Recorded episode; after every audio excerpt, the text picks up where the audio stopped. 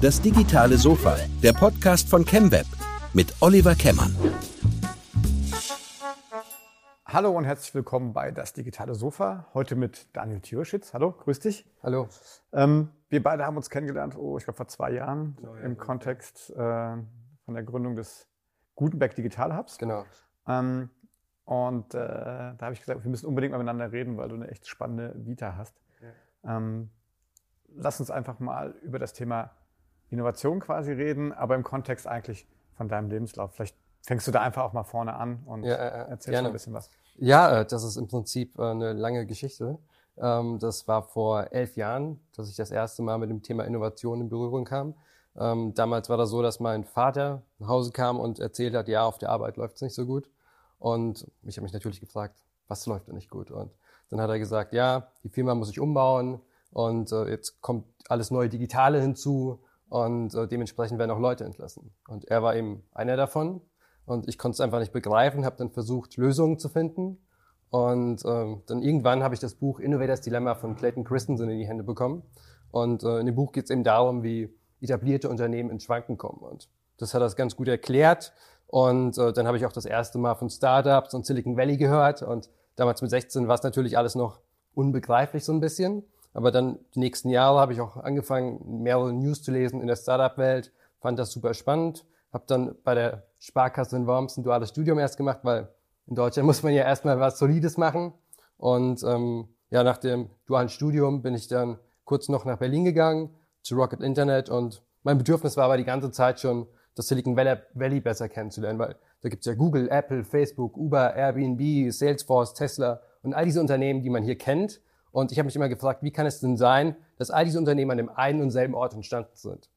Ja, und äh, dann Ende 2014 ähm, habe ich meinen Koffer gepackt und äh, bin nach Kalifornien gezogen. Äh, vorab habe ich mich natürlich informiert und versucht, viele Leute kennenzulernen. Eigentlich wollte ich ein Praktikum machen. Und äh, dann nach einer langen Suche habe ich einen kennengelernt, der sagte, hey Daniel, du bist ein cooler Typ, komm doch mal rüber, wir können jetzt was gemeinsam aufbauen. Und er war damals Anfang 50, ich, ich habe seine Vita gesehen, super spannend und habe dann gesagt, okay, let's go. Und äh, dann ja, bin ich angekommen in, in Palo Alto. Äh, natürlich äh, war alles super spannend, weil die selbstfahrenden Autos sind da durch die Straßen gefahren. Und äh, am ersten Tag kam ich dann ins Office und er und ich, wir waren alleine. Großes Coworking Space, Platz für 20 Leute und dann haben wir im Prinzip gemeinsam eine Unternehmensberatung aufgebaut, ähm, war dann zwei Jahre in der Beratung, ähm, haben hauptsächlich europäische Konzerne beraten auf oberster Ebene. Damals war es noch so vor fünf Jahren, dass man sehr viel Aufklärungsarbeit machen musste. Ja, und dann zwei Jahre Beratung. Danach habe ich noch äh, eine eigene App gebaut, also ein eigenes Startup mit zwei Freunden im Valley. Ähm, das ist leider dann nach einem Jahr gescheitert, weil das Team auseinandergebrochen ist. Aber war eine tolle Zeit, habe viel gelernt. Wir hatten auch zunächst viel Erfolg. Und ja, dann bin ich äh, nach der Zeit noch kurz in Südostasien gewesen für drei Monate, um mir da die Szene anzusehen. Kam dann kurz zurück nach Deutschland, weil ich das Bedürfnis hatte, mein Wissen auch in die Heimat zu bringen. Und ähm, dann noch zuletzt war ich ein halbes Jahr in Tel Aviv, weil ich es auch einfach spannend fand, diese Seite der Welt mal zu sehen, weil viele sagen ja, dass Tel Aviv so das zweite Silicon Valley ist. Und ja, deswegen war ich dann da und vor einem Monat ungefähr bin ich wieder zurückgekommen und will jetzt eben auch Understand Innovation in Deutschland größer machen. Ja, so, sauber. Hast du mal hier in zwei Minuten. Äh, einmal vom Silicon Valley nach Israel und zurück. Lass uns das mal eins nach dem anderen auf, äh, aufarbeiten. Ähm, du sagst damals äh, irgendwie mit deinem Vater, aus welcher Branche? Äh, in welcher Äh, Branche? Druckmaschinen, Druckmaschinen. ja, auch aus der Gegend. Ähm, natürlich, heutzutage benutzt man weniger Printmedien ähm, und dementsprechend müssen weniger Maschinen gebaut werden oder auch andere Maschinen. Und somit hat das Unternehmen damals auch eine digitale Transformation äh, dann noch ähm, umgesetzt und mussten eben umpriorisieren. Der Standort in Frankenthal wurde dann verkleinert. Und ähm, ja, aber das, das fand ich wirklich spannend, weil das war ja damals noch vor elf Jahren ein ganz neues Thema. Aber natürlich hat man gemerkt, dass es äh, neue Medien gibt. Aber ähm, ich fand das unglaublich spannend und ähm, habe mir dann auch als Ziel gesetzt, diese Welt zu begleiten und auch den deutschen Unternehmen weiterzuhelfen in dem Bereich, weil ich glaube, dass, äh, dass die vierte die Revolution ist im Prinzip und wir wissen noch gar nicht, vor welchen großen Veränderungen wir hier stehen in Deutschland. Und wenn wir jetzt nicht langsam in die Pötte kommen, haben wir unglaubliche Probleme in ein paar Jahren. Ähm, wenn du sagst, ich habe mich dann mal äh, quasi umgehört und dann kam jemand anderer und gemeint, hey, äh, Daniel, komm mal schnell hier rüber. Also ganz ehrlich, das klingt ja, so schön, um wahr zu sein. Wie, wie, wie macht man sowas denn generell? Also wie vernetzt man sich denn da auch? Also ja, ja ich war natürlich auch äh, total unwissend damals. Ähm, habe dann erstmal versucht, Bewerbungen zu schreiben. Ich, ich wollte einfach mal in Silicon Valley, habe mich dann beworben, aber keine einzige Antwort. Ich habe nicht mal eine Absage bekommen, mhm. äh, weil natürlich. Du hast dann irgendwie äh, Apple angeschrieben. Oder? Genau, ja, Apple und verschiedene Startups. Ich wollte einfach, ich hatte einen Business-Hintergrund, ähm, wollte im Business Development arbeiten oder diese Geschichten. Einfach das, was man mit einem Business äh, Degree dann auch machen kann. Ähm, und dann habe ich relativ schnell gemerkt, ähm, erstens als, als Deutscher, zweitens ohne Visum und drittens als BWLer im Silicon Valley eigentlich keine Chance. Und äh, demnach habe ich aufgehört, mich zu bewerben. Und äh, dann habe ich angefangen, auf LinkedIn Leute zu suchen, die spannende Dinge machen. Und äh, dann habe ich die gefragt, hey, kennst du vielleicht jemanden, der, dir, der mir ein Praktikum anbieten kann oder der irgendwas Spannendes macht, wo ich unterstützen kann? Und äh, das hat ein halbes Jahr gedauert. Ich habe nur Absagen bekommen. Ich habe tausende Menschen kontaktiert, aber ich wollte unbedingt hin. Und dann habe ich schon fast aufgegeben nach einem halben Jahr und habe gesagt, ja, okay, dann gehe ich nach Südostasien, ähm, weil da kannte ich ein paar Leute, da hätte ich anfangen können. Und dann im Prinzip in letzter Sekunde hat dann der, der Marc äh, da, damals gesagt, hey Daniel, lass doch mal telefonieren. Und ist das ein Deutscher oder was? Das ist ein Ami. Ja. Äh, heutzutage würde man sagen, er ist eine kleine Silicon Valley Koryphäe. Also hat auch äh, lange Zeit in Europa gelebt und Australien und berät eben schon seit langer Zeit äh, Konzernschefs und hat sich auch schon der Digitalisierung vor 20 Jahren eben angenommen und ja, ist immer noch ein sehr guter Freund und Mentor, habe sehr viel von ihm gelernt. Auch heute noch äh, freue ich mich, wenn wir uns immer austauschen. Und ähm, dementsprechend hat er mich auch so ein bisschen in die Branche hineingeführt, weil wenn du jung bist, bist du auch unwissend. Und wenn du da so einen starken Mentor hast, der dir innerhalb von zwei Jahren 30 Jahre Wissen beibringt, ist das natürlich eine tolle Sache. Okay, und jetzt mal unter uns, also was, was, was hat denn an dir begeistert eigentlich? Also ich meine, ihr kanntet euch doch eigentlich nicht, ne? Also dann, dann, dann war das dann deine Ausdauer oder ähm, wie die Art, wie du das gemacht hast? Hat er das mal gesagt? Ähm, er, er, hatte ein gutes Gefühl, er hörte immer auf sein Bauchgefühl. Ähm, und damals äh, war das auch so, dass ich schon einige Dinge parallel gemacht habe. Also ich habe ähm, natürlich bei der Bank die, die, die, duale Ausbildung gemacht, aber dann abends noch für verschiedene Startups gearbeitet. Und das habe ich ähm, zum Beispiel in Heidelberg ähm, für, für Spotted. Ähm, da habe ich dann die Internationalisierung gemacht. Dann habe ich gesagt, damals war es auch so, äh, ich habe studiert und habe dann abends noch ein paar Stunden gehabt und bin dann nach Heidelberg gefahren zu den Gründern und habe gesagt, hey Jungs, ich würde gerne von euch lernen, ich will überhaupt kein Geld haben, ich will einfach nur Erfahrung sammeln. Und äh, dann haben die gesagt, ja okay, passt. Und somit bin ich dann ab und zu mal nach Heidelberg gefahren, habe auch viel von zu Hause aus gearbeitet und die bei der Internationalisierung unterstützt. Und äh, dann im Anschluss habe ich noch äh, für ähm, ehemalige Managing Directors von Rocket Internet, äh, die sind nach Südostasien gezogen und haben da eben auch einen Company Builder aufgebaut und die haben damals in Deutschland Studenten gesucht, die für die eine Private Equity Konferenz aufgebaut haben. Und somit habe ich dann äh, auch noch parallel eine Konferenz aufgebaut in dem Private, Private Equity Venture Capital Bereich. Und ich glaube, die Dinge, dass ich einfach die extra Meile gegangen bin damals schon, einfach nur weil ich lernen wollte, hat ihn begeistert. Und somit hat er gesagt, ja Daniel, lass das mal ausprobieren. Zunächst war das auch nur ein halbes Jahr, wo ich bleiben wollte. Aber nach einem halben Jahr habe ich gesagt, okay, ich kann jetzt nicht meinen Master machen, sondern ich muss noch da bleiben. Und äh, im Endeffekt waren es dann ja, zweieinhalb Jahre, wo ich permanent im Silicon Valley war, aber dann auch viel unterwegs war.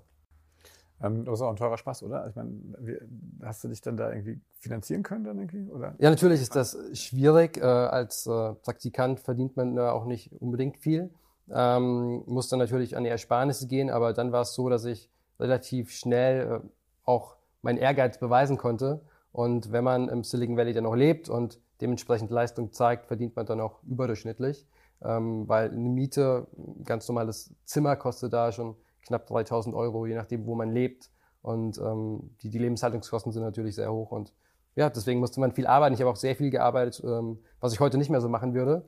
Ähm, heute würde ich auch mehr vom Land sehen wollen. Also 100 Stunden waren da teilweise normal. Ähm, das würde ich aber nicht mehr empfehlen. Also allen jungen Leuten, die, die heute dahin gehen würden, würde ich sagen, ja, genieße auch das Land, weil das Land hat viel zu bieten. Aber kommst du dann richtig voran, wenn du das so machst? Also wie, wie nötig war das, dass du da so wirklich so überdimensional rangeklotzt hast, also um dich da zu beweisen? Ähm, also meine Aufgabe vor allem damals war ja äh, vor allem international Business Development zu machen.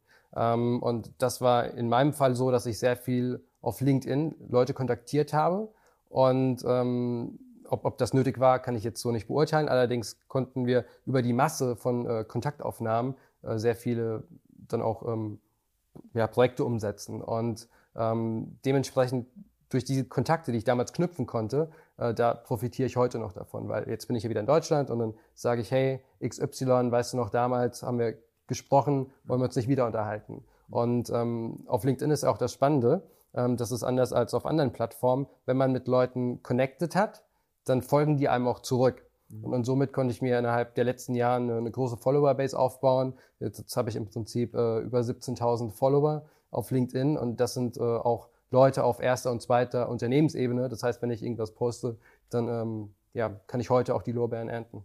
Okay. Vielleicht ein Thema, wo wir dann gleich, gleich nochmal, dann, wenn wir deine Vita abgefrühstückt Und das ist natürlich auch ein, noch ein spannendes Thema. Ähm, okay. Und dann, wie gesagt, dann äh, habt ihr zwei Jahre ungefähr knapp irgendwie diese Beratung gemacht. Ähm, ist das dann auch gewachsen? Hat das dann skaliert oder, oder ist Also wie wir haben das damals so gemacht, ähm, dass wir zu zweit waren und mit einem erweiterten Netzwerk gearbeitet haben. Also im Prinzip haben wir, wir waren das Zentrum im Ökosystem und haben viele verschiedene Partner dann geonboardet und je nachdem, was es für Projekte waren, haben wir die hinzugeholt. Ähm, ja, und das habe ich dann äh, im Prinzip diese Zeit gemacht, aber dann nach, nach zwei Jahren hatte ich auch das Gefühl, okay, Silicon Valley, irgendwie muss ich selbst was machen. Mhm. Äh, du, hast so viele Gründer da, du hast so viel Inspiration. Und äh, dann habe ich gesagt, hey, ich steig aus, er soll das alleine weitermachen. Und habe dann, äh, als ich in Miami war, im Prinzip auf einem Projekt in Miami Beach, super tolle Gegend und habe dann wieder viel gearbeitet, aber abends hast du dann noch zwei Stunden Zeit oder so, um, um dir die Gegend anzusehen. Und äh, da hatte ich eigentlich das Gefühl, es gibt so viele spannende Menschen um mich herum, aber ich bin irgendwie einsam und habe überhaupt nicht die Möglichkeit, diese Menschen zu kontaktieren, weil ich gehe nicht durch die Straße und sage, hallo, ich bin Daniel, was machst du so? Und äh, natürlich gibt es Dating-Apps, aber es gibt auch LinkedIn, aber beides war irgendwie nicht mein Use Case.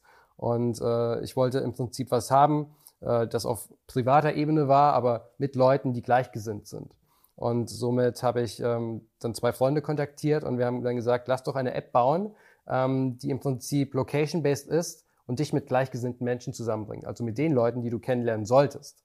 Also wollten wir den, den Zufall wahrscheinlicher machen, weil ab und zu, du kennst es wahrscheinlich auch, lernst du Menschen kennen und direkt nach zehn Sekunden hast du das Gefühl, hey, es, es passt super gut, äh, da ist eine gute Chemie. Ähm, Im Englischen sagt man, äh, es, es hat geklickt und äh, diesen Moment wollten wir wahrscheinlicher machen. Und somit haben wir dann äh, eine App gegründet oder aufgebaut, ein Unternehmen gegründet und äh, das war eine Location-Based Networking App für Young Professionals. Das war unsere Zielgruppe. Ähm, dann haben wir uns natürlich auch überlegt, wie machen wir das, weil natürlich das Leben ist, ist teuer, wenn wir keine Umsätze machen. Bei, bei Social Apps ist das so, dass du die ersten Jahre natürlich keine Gewinne machst. Du musst erstmal wachsen, um die Netzwerkeffekte hinzubekommen. Und äh, dann haben wir erstmal natürlich selbst Geld reingelegt und haben uns überlegt, wie können wir das denn groß machen? Und hatten dann eine Guerilla-Idee im Prinzip. Wir wollten ein Ambassador-Netzwerk aufbauen. Das heißt, wir wollten an verschiedenen Universitäten Repräsentanten von uns haben, die dann über unsere App sprechen, verschiedene Events organisieren und so weiter. Also die App auf dem Campus populär machen. Und somit haben wir dann an 80 Campi Leute rekrutiert, äh, die hauptsächlich nicht monetär incentiviert und äh, diese Leute haben dann wiederum neue Ambassador rekrutiert und somit hatten wir innerhalb von einem halben Jahr 250 Studenten, die für uns dann auf 80 Universitäten äh, Marketing gemacht haben und, und, somit konnten wir auch schnell wachsen. Allerdings dann, äh, wie, wie so häufig, ist das Team dann äh, leider nach einem Jahr dann auseinandergebrochen und dann mussten wir es günstig verkaufen. Okay, aber einmal im Schweinsgalopp quasi die, die ganze Unternehmergeschichte durchgemacht. Genau, ja. Ähm, und dann hattest du Heimweh?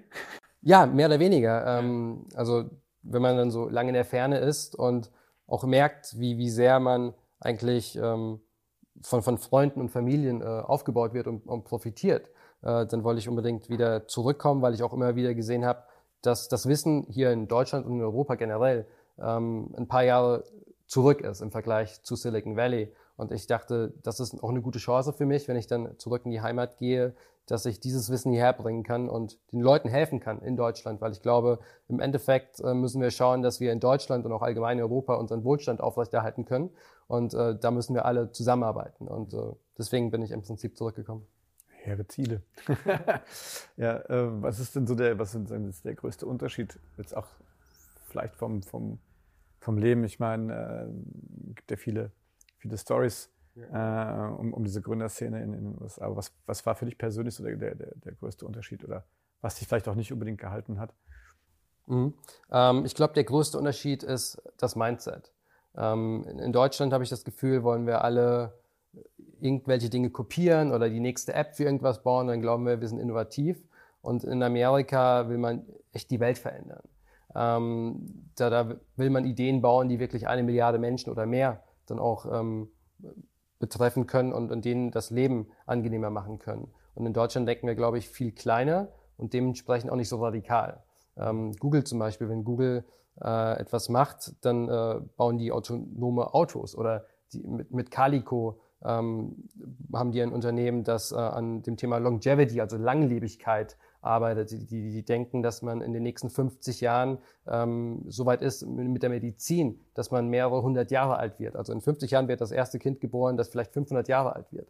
Und an, an so großen Ideen arbeiten die. Natürlich werden die nicht alle funktionieren, aber wenn eine aus 50 funktioniert, hat, hat Google die Menschheit wirklich weitergebracht. Und ähm, das sind die, die Dinge, an denen dort gearbeitet wird. Und das hat mich sehr inspiriert im Vergleich zu Deutschland. Mhm.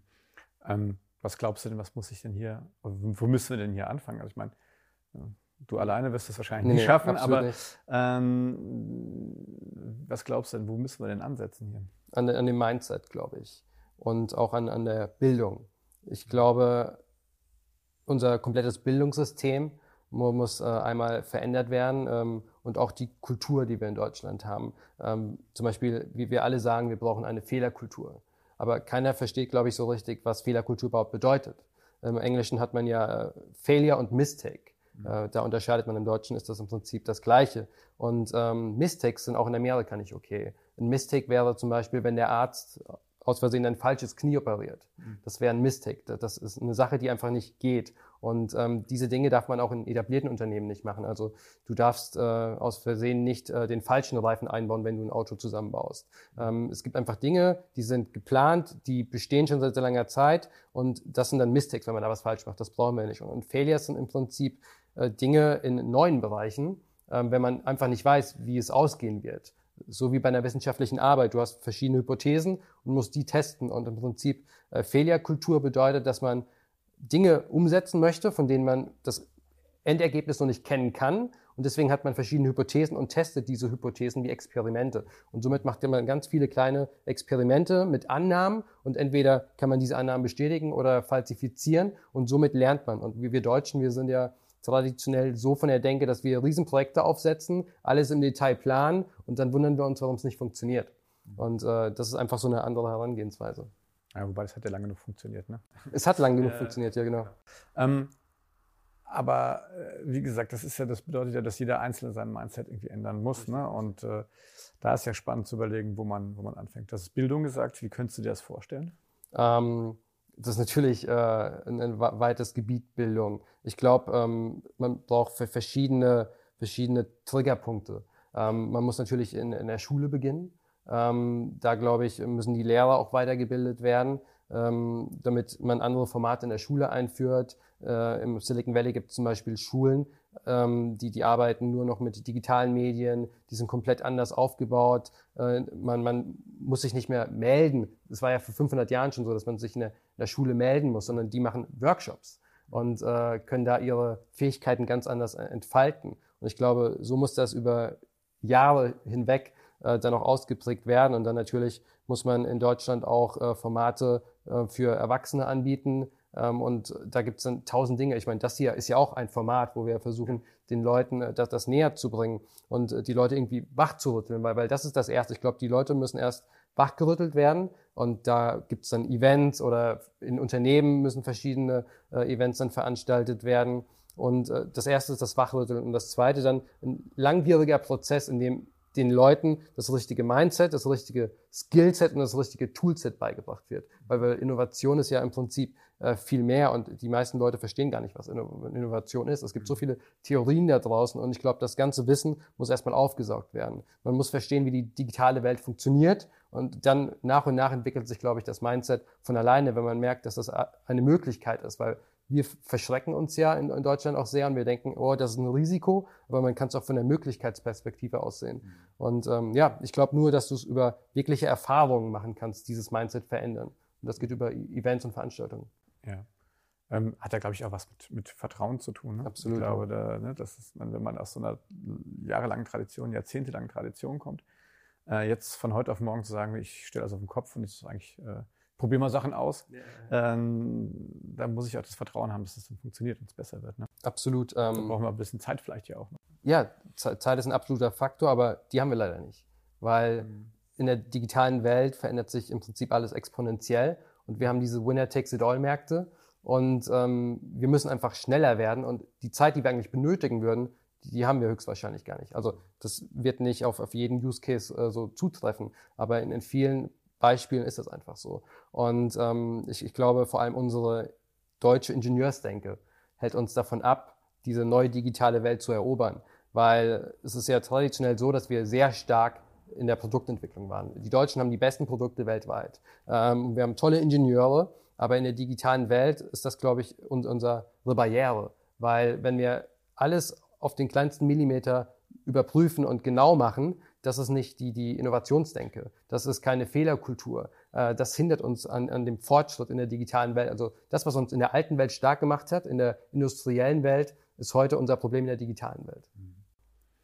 Ähm, du sprichst jetzt von Deutschland, aber eigentlich können wir doch von Europa sprechen. Absolut, ja. ja.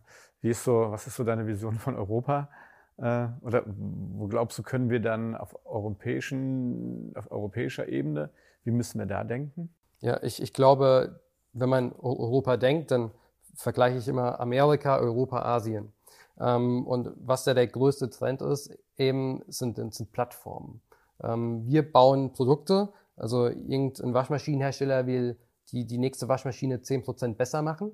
Und in, in Amerika und in Asien bauen, bauen sie Plattformen. Und äh, diese Plattformen werden natürlich von, von Daten getrieben, also Big Data, IoT, AI, all, all diese Buzzwords, äh, die nutzen die und äh, bauen im Prinzip für jede Industrie eine dominante Plattform. Und wir, wir Deutschen, wir onboarden dann unsere Produkte. Und somit, auch wenn unsere Produkte nach, nach und nach alle smarter werden, bekommen die die Daten und äh, sind die Schnittstelle zum Kunden. Und ich glaube, wir, wir in Deutschland und in Europa, wir müssen industriedominierende Plattformen aufbauen. Und das ist dann auch der Weg in der Weltwirtschaft wieder auf Vordermann zu kommen.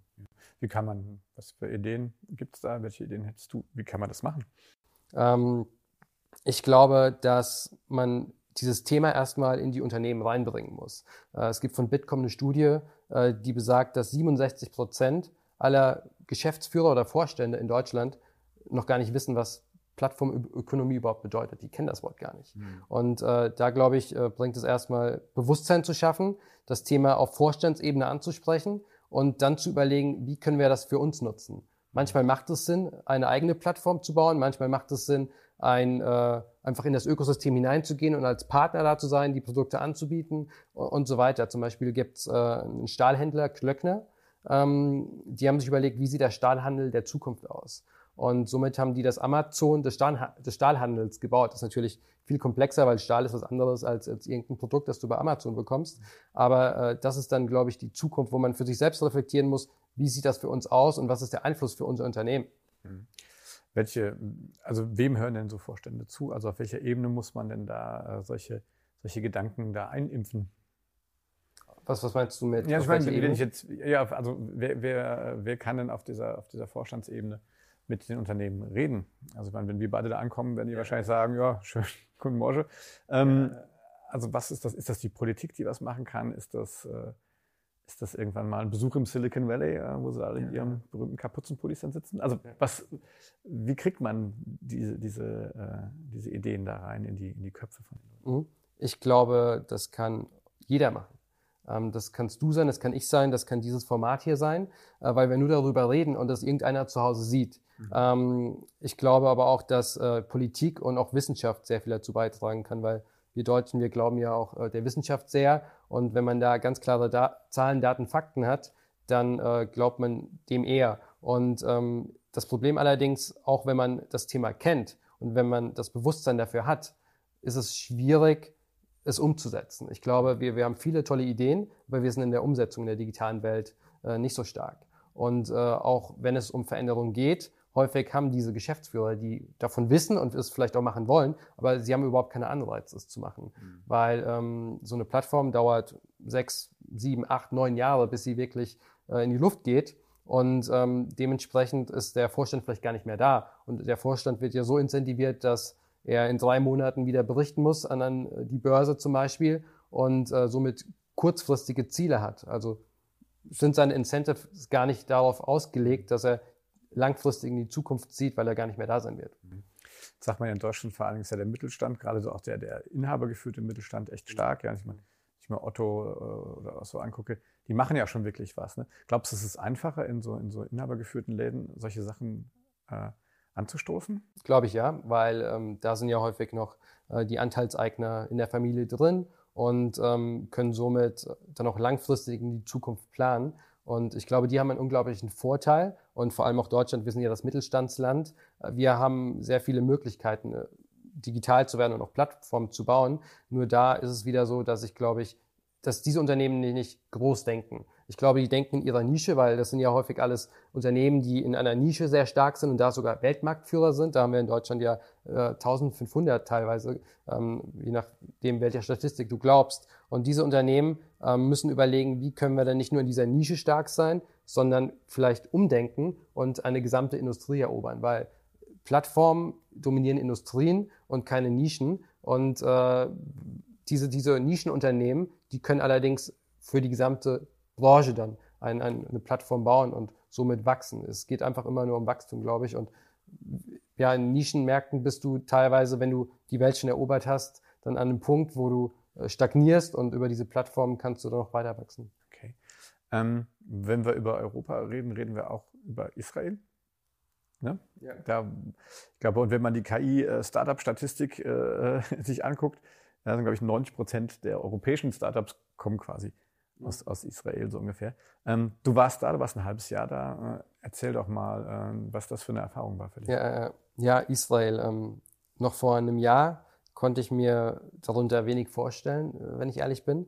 Aber dann habe ich immer mehr gehört, hey, Israel ist so spannend, guck dir es mal an. Und es ist ja wirklich nur viereinhalb Flugstunden entfernt. Und ähm, deswegen kann man da recht schnell hin. Ich habe mich dann dazu entschieden, ein halbes Jahr hinzugehen, weil ich einfach auch die Kultur kennenlernen wollte, ähm, auch die Religion, ähm, das Mindset und ähm, war dann da, habe äh, Glück gehabt, hatte eine tolle Wohnung äh, in der Nähe vom Strand direkt. Äh, das ist ja auch in Tel Aviv direkt, ja. Und ähm, das ich hatte auch das Gefühl, momentan ist das äh, für Deutsche sogar so ein Urlaubsort. Also sehr viele Deutsche waren da und haben Urlaub gemacht. Und äh, die Kultur ist dann natürlich äh, ganz anders. Man hat 75 Prozent Juden, 20 Prozent Muslime, 5 Prozent Christen so ungefähr. Ähm, die Israelis sind sehr direkt und äh, auch offen. Also teilweise hatte ich das Gefühl am Anfang, hey, ähm, habe ich irgendwas falsch gemacht? Wieso ist er denn so aggressiv? Ähm, aber das ist das Mindset da. Also ich, die sprechen Dinge direkt an, die wollen direkt auf den Punkt kommen und äh, das ist einfach Kultur und das ist gar nicht böse gemeint. Ähm, das fand ich echt, echt spannend. Und da das Land ja so klein ist, äh, es gibt neun Millionen Einwohner, ähm, kann man vergleichen mit, äh, auch mit, mit der Fläche von äh, Sachsen-Anhalt. Ähm, allerdings ähm, ist es so, dass äh, Israel im Vergleich zu Sachsen-Anhalt dann äh, ungefähr 6000 Startups hat.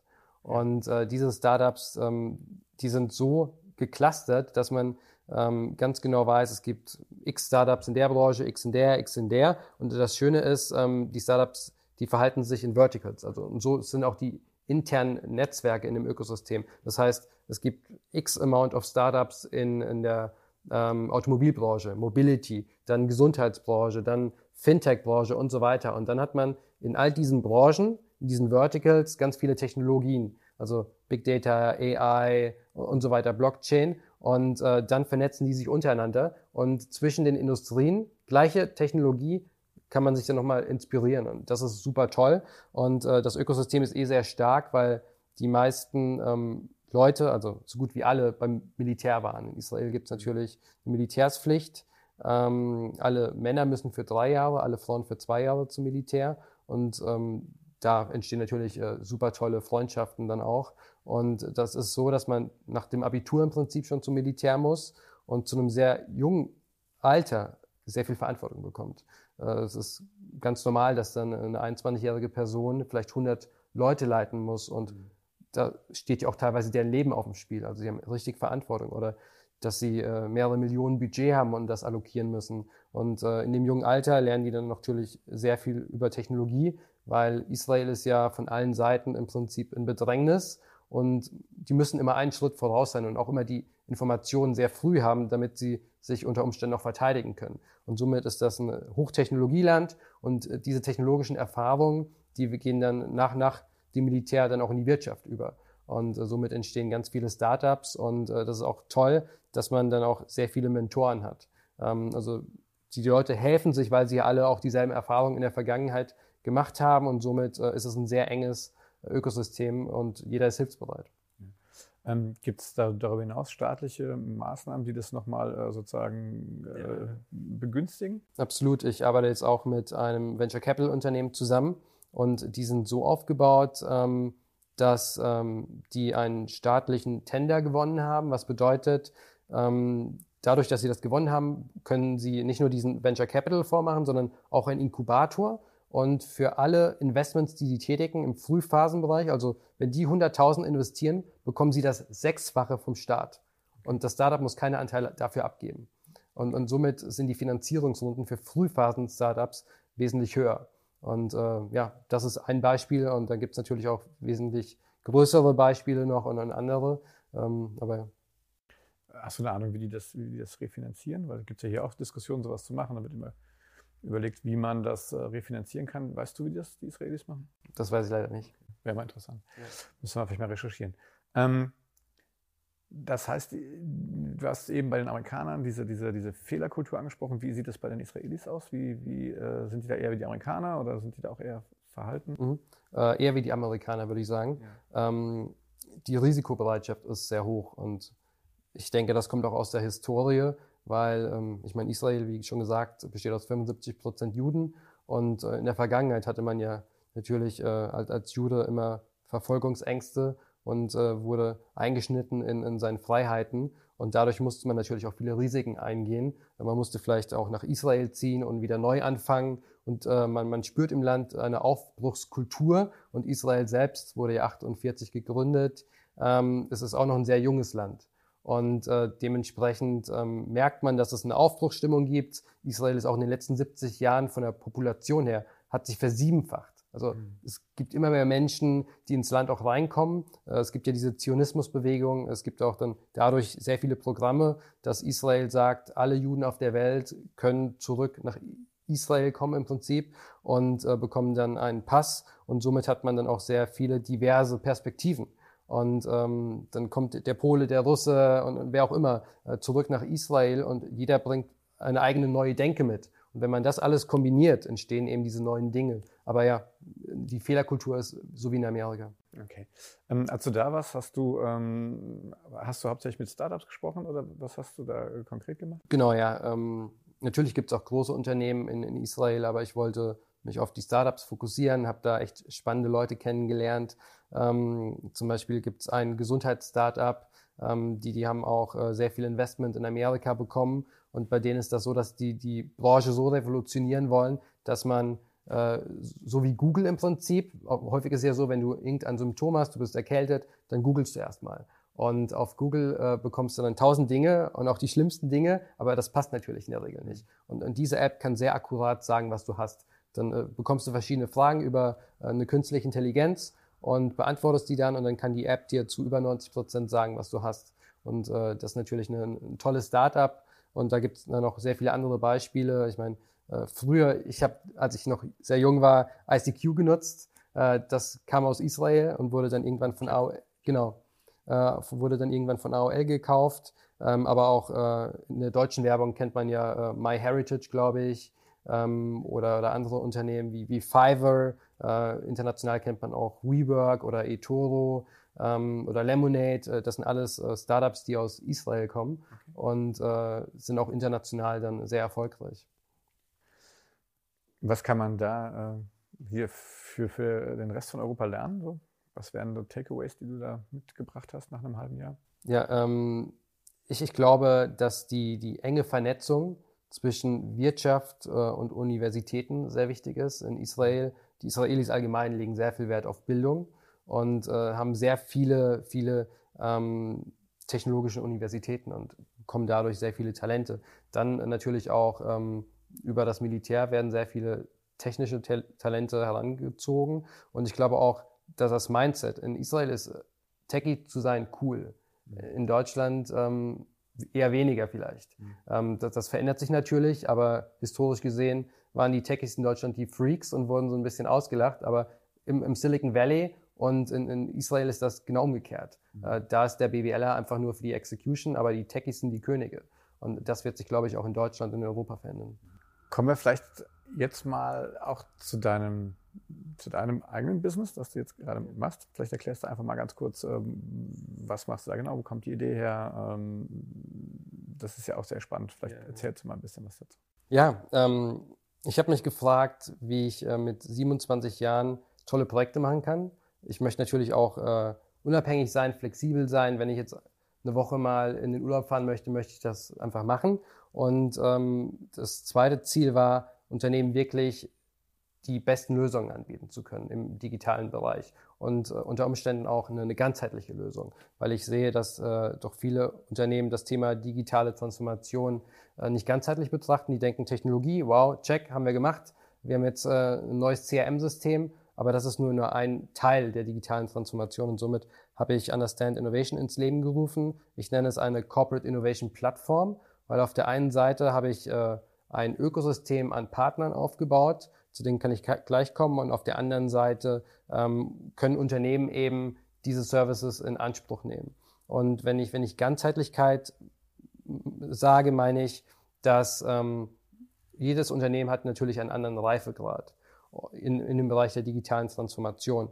Und äh, somit ist es für ein Unternehmen, die noch gar nicht wissen, was das für sie bedeutet, äh, eben anders, als wenn ein Unternehmen schon, schon viel weiter ist. Und somit äh, kann man eine Innovationsreise am Anfang machen, man äh, kann verschiedene kulturelle Projekte machen, man kann dann aber auch beginnen, die digitale Strategie zu entwerfen und dann im letzten Schritt sie auch umzusetzen. Und im Prinzip für alle Bereiche, egal wo das Unternehmen steht, habe ich versucht, einen Partner zu finden, weil ich bin auch realistisch. Ich kenne mich, glaube ich, in allen Bereichen gut aus, aber ich bin eher auf horizontaler Ebene stark und dann habe ich versucht, Partner in der vertikalen zu finden, die in verschiedenen Bereichen sehr stark sind. Und äh, jetzt habe ich dann ein Netzwerk aufgebaut an verschiedenen Beratern und ähm, aber auch Unternehmen, größeren Unternehmen, die mir dann äh, in allen möglichen Bereichen helfen können. Und äh, wenn ich dann mit Unternehmen spreche, dann äh, erzähle ich denen meistens von dem Koiko-Modell.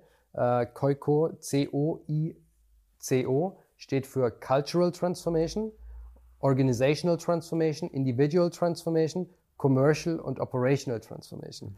Und das sind im Prinzip die fünf Ebenen, auf denen man sich überlegen muss, wo stehen wir heute? Also was ist der Status quo? Ähm, wo wollen wir eigentlich hin? Was ist unsere Vision? Und wie kommen wir dahin? welche konkreten Maßnahmen führen uns zu unserem Ziel.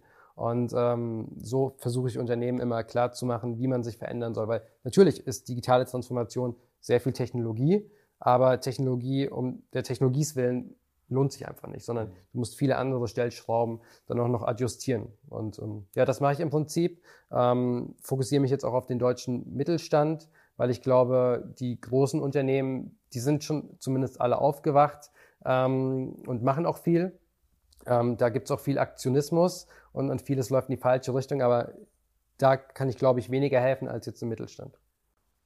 Sehr schön. Und in dein Netzwerk, ähm, also, oder vielleicht kannst du mal exemplarisch, kannst du, ich muss ja keine Namen nennen, aber ja. weil ich glaube, das ist noch sehr abstrakt. Absolut, also, absolut, ja. ja. Äh, nenn doch mal so, so ein klassisches ja. Beispiel. Kommt ein Kunde auf dich also, zu und genau, genau. Pünktchen, Pünktchen. Kommt, kommt ein Kunde auf mich zu und möchte sein Leadership-Team verändern.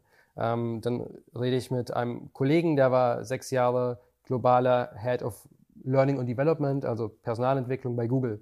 Der hat das äh, lange Zeit bei Google dann gemacht und kennt sich wahrscheinlich dann auch sehr gut in dem Bereich aus. Und dann würde ich ihn ansprechen und sagen, hey, willst du mit mir das gemeinsam machen? Wir können dann da verschiedene Dinge vorschlagen und umsetzen. Oder ein anderer ist aus Israel, den habe ich äh, vorher schon gekannt.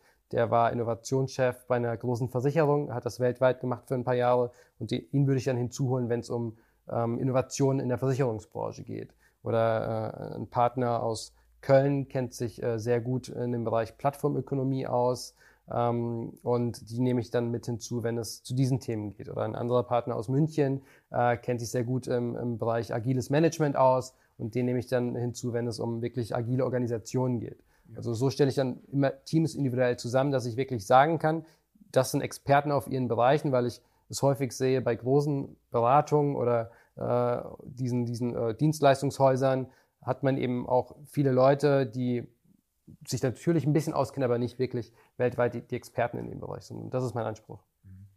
Ähm, wenn jetzt jemand sagt, ich möchte jetzt irgendwie, keine Ahnung, mein, mein Management-Team ähm, äh, sozusagen weiterbilden, schulen, aber da ist der erste, der erste Schritt ist ja schon passiert. Ne? Das heißt, Absolut, jemand hat ja, ja. so, ähm, was ist so deine Erfahrung? Also wo, wann macht es bei den Unternehmen einen Klick auf, auf, wann kommen die auf die Idee, nach jemandem wie dir zu gucken überhaupt? Ähm, das erste ist, wenn man von den Eigentümern Druck bekommt. Häufig ist es so auch bei Familienunternehmen, dann dann fragt ähm, der, der Gründer vielleicht, hey, wie, wie sieht's denn aus? Was machen wir in dem Bereich? Äh, und dann ist der Geschäftsführer, wenn es jetzt nicht mehr der Gründer ist, äh, natürlich unter Druck und muss irgendeine Initiative ähm, dann auch aufsetzen, um ein Leuchtturmprojekt zu haben. Ähm, oder man, man merkt es auch schon im Markt. Man, man spürt, dass man in einem Markt ist, wo man im Prinzip ein Commodity-Produkt hat und ähm, im Prinzip nur über den Preis mitgehen kann. Und da muss man dann neue Geschäftsmodelle entwickeln. Und ich glaube, im Endeffekt kannst du Innovation über zwei Mechanismen ins Unternehmen bringen, über Leidens Leidenschaft. Also die Leute haben wirklich Lust auf Veränderung, aber das ist in den wenigsten Fällen vorhanden, oder über Leidensdruck. Allerdings ist das Problem, wenn du schon wirklich den Schmerz spürst, hast du häufig nicht mehr die finanziellen Mittel, um die digitale Transformation auch finanzieren zu können, weil dieses Unterfangen ist, ist sehr teuer. Ich sage in der Regel immer, hey, ihr könnt 20 bis 30 Prozent des Umsatzes für diese neue Welt beiseite legen, weil so viel müsst ihr investieren. Und angenommen, du, du machst jetzt 100 Millionen Umsatz, dann, dann sind das wirklich mehrere Millionen, die du in die Hand nehmen musst. Und, und viele denken, ja, wir investieren jetzt mal 100.000 und, und dann, dann läuft das. Mhm. Aber so ist es nicht. Spannend. wenn, du, wenn du sagst, okay, ähm, das ist, äh, also klar, die Leute können dich direkt ansprechen, hast du aber vielleicht auch noch so ein paar Tipps, so was, was ist so, äh, ähm, was sind so, keine Ahnung, Sachen, über die du dich, also via die du dich auch informierst, irgendwie Bücher, äh, keine Ahnung, andere Podcasts und so weiter. Kannst du da unseren Hörern, unseren Zuschauern irgendwie ein paar Tipps geben? Ja, ziemlich lustig, dass du das ansprichst, weil erst äh, gestern, gestern Abend habe ich auf LinkedIn ähm, meine 50 Top-Buchempfehlungen gepostet. Ja. Ähm, also ich, ich, lese sehr viel. Äh, ich glaube, das ist das beste Medium, um, um schnell Content dann auch zu konsumieren. Äh, dann schaue ich mir natürlich sehr viele YouTube-Videos an. Es gibt echt, äh, vor allem im englischsprachigen Raum, ähm, viel Content auf YouTube. Wenn man dann irgendwie Disruptive Innovation googelt, ähm, oder auf YouTube eingibt, dann bekommt man auch wirklich gute Erklärungen dazu. Ähm, das ist meine Art und Weise, mich weiterzubilden. Und dann macht es, glaube ich, auch viel Sinn, wenn man sich einfach mit den Leuten unterhält. Also was ich sehr gerne mache, wenn ich auf LinkedIn einen, einen tollen Post sehe, dann äh, kontaktiere ich die Person, die das gepostet hat und sage, hey, wollen wir uns nicht mal austauschen? Weil ich glaube, durch die direkten Gespräche kann man eben sehr viel lernen. Ähm, also ja, Bücher, ähm, vor allem auch ähm, Audiobooks, äh, wenn ich unterwegs bin. Ähm, Podcasts ähm, höre ich gelegentlich, aber da habe ich jetzt kein, kein Favorite, würde ich sagen. Außer dem digitalen Sofa. Außer natürlich. dem digitalen Sofa ja, natürlich. Ähm, ja, ähm, ja, aber das, das, sind so meine Wege, um mich weiterzubilden. Einfach Bücher, Online-Medien und ähm, dann die direkten Gespräche. Was ist bei deiner Top 50-Liste Top 1? Äh, also es gibt kein Top 1. So, die sind alle ähm, gleichberechtigt. Richtig, aber ich finde äh, Platform Revolution äh, sehr spannend. Ja. Ähm, das ist ein Buch ähm, von MIT-Professoren, und äh, die haben eben in den letzten zehn Jahren schon äh, sehr viel Research gemacht in dem Bereich, äh, wie Plattformen entstehen und wie man sie erfolgreich skalieren lassen kann. Und weil ich ja persönlich glaube, dass, dass, dass das die Zukunft ist und wir Deutschen darüber sehr viel lernen müssen, ähm, ist das auch mein Lieblingsbuch. Sehr schön. So abschließend, ähm, was steht bei dir jetzt in den nächsten drei Jahren an? Was sind deine Ziele? Ja, ähm, das ist schön, dass wir das jetzt äh, so öffentlich hier besprechen, weil dann kann ich in drei Jahren gucken, ob ich genau. das auch erreicht habe. Ähm, mein, mein, nächster Step wird ähm, der PhD sein. Yeah. Ich, ich, würde gerne in dem Bereich der Plattformökonomie promovieren. Ähm, das ist das eine, das wird wahrscheinlich äh, zwei, drei Jahre dauern. Und dann habe ich auch als Ziel, äh, einen Company Builder aufzubauen im Bereich der Plattformökonomie, äh, weil ich deutschen Unternehmen dabei helfen möchte, Plattformen umzusetzen und äh, dementsprechend bin ich jetzt auch dabei, ein Format zu launchen, ähm, das wirklich Mittelständler und auch größere Unternehmen bei der Hand nimmt und durch einen sogenannten Plattform-Inkubator führt und dadurch kann man dann äh, und mit Unternehmen vielleicht auch unter Umständen gemeinsam neue, neue Ideen groß machen. Und das ist mein Ziel, der PhD und dann wirklich Companies aufzubauen. Meine Herren, 27 Jahre, stramme Pläne. Sehr schön. Vielen Dank, dass du da warst. Es Danke für die Einladung. war super spannend. Ich bin sehr, sehr beeindruckt, was du schon, schon alles gerockt hast. Sehr cool. Ich hoffe, es haben genug Leute gehört und fühlen sich inspiriert. Ähm, könnte ich auch gerne kontaktieren. Wir werden alle Daten in die Shownotes reinschreiben. Super. Vielen Dank, dass du da warst. Ähm, war mir wirklich eine Ehre. Und äh, wie gesagt, das war unser Sofa-Folge Nummer 20, glaube ich sogar, ähm, mit Daniel Tierschitz. Und ähm, ja, wenn es euch gefallen hat, gebt uns einen Daumen hoch, teilt uns auf LinkedIn, wo auch immer. Und äh, wenn ihr Ideen habt, was wir besser machen können oder ähm, wo wir vielleicht auch mal andere Themen ansprechen sollen, dann schickt uns eine E-Mail an das digitale Sofa.chemweb.de. Vielen Dank fürs Zuschauen. Super, danke dir.